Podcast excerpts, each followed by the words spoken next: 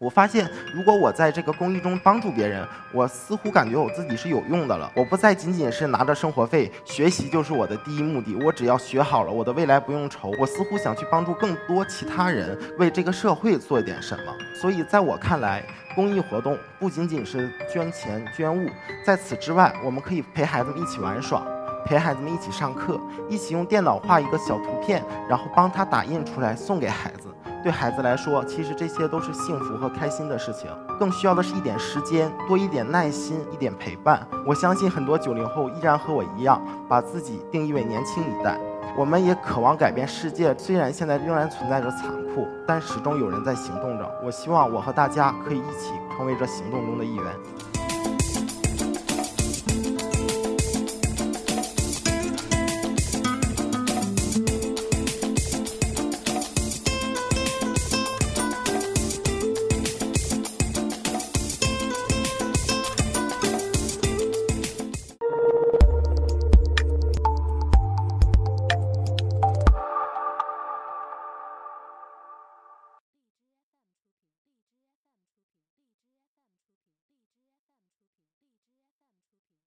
大家好，我是一课 Talks 讲者冯浩源，来自中国社会科学院大学广播电视学专业，也是华硕易创志愿者大家庭里的一员。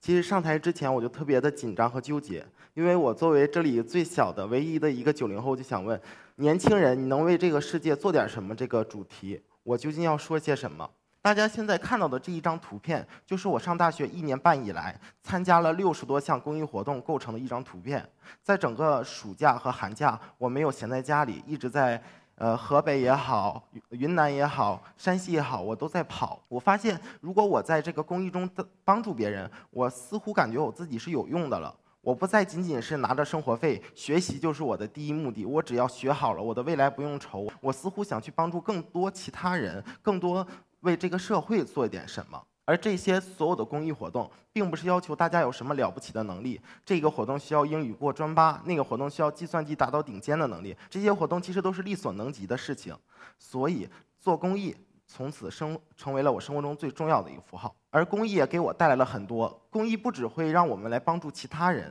同时公益也会给我们带来相当多的益处。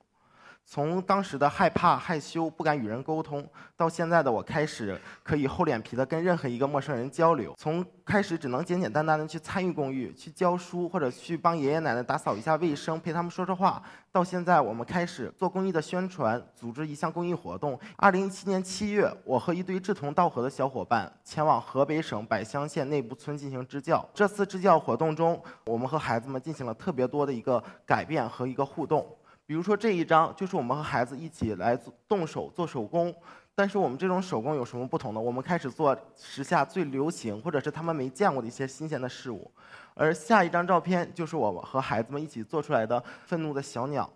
而在一周之后，整个的互动和教学过程中，我们邀请了当地的老师、居民来共同参观了他们的展览。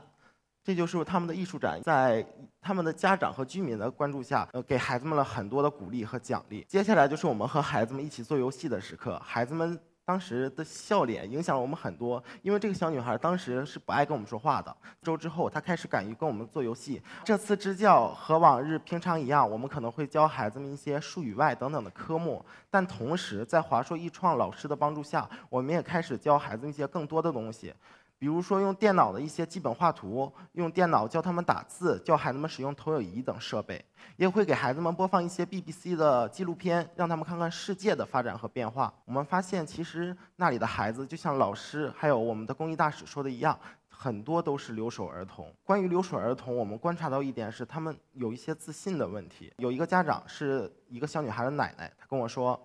我们家孩子平常在上学的时候，我总感觉没什么自信。但却不知道怎么和他说。比如在上一次学校选拔端午节去参加县里演讲比赛的人，他就很想去参加，可是却始终不敢举手，只能一个人偷偷的跑回家里去哭。日常孩子们的生活中都只有爷爷奶奶陪伴，而在学校之中，老师们。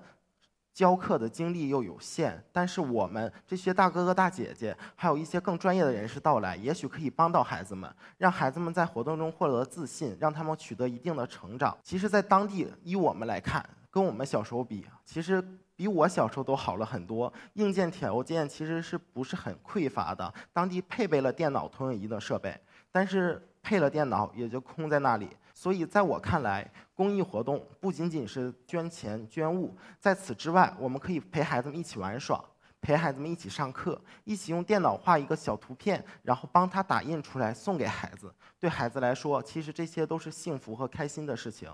而这些活动、这些行为都是不需要你花钱的，更需要的是一点时间、多一点耐心、多多一点陪伴。我曾经在一篇报告上看出，在童年极度缺乏父母关心的儿童，长大后很可能有两种极端走向：一种叫做叛逆堕落，相信大家不必让我过多解释和说明，大家都能想象得到他们之后的生活；另一种就是内心变得极其强大，得到极大的发展。但是两个极其矛盾的走向却产生于同样一个原因：他们童年时对于爱的极度渴望。和孩子们半个月的相处中，我们也开始给他阐述一些新的东西。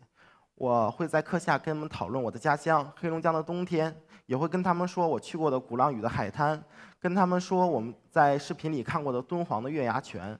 我们也开始教他们用一些现代化的手段和科技来了解世界。我们用网购的简单的 VR 眼镜给他们看看大本钟，让他们知道，虽然世界很大，但是对他们来说也很小。虽然你身体在这里，但孩子们，你们的心可以去世界各地。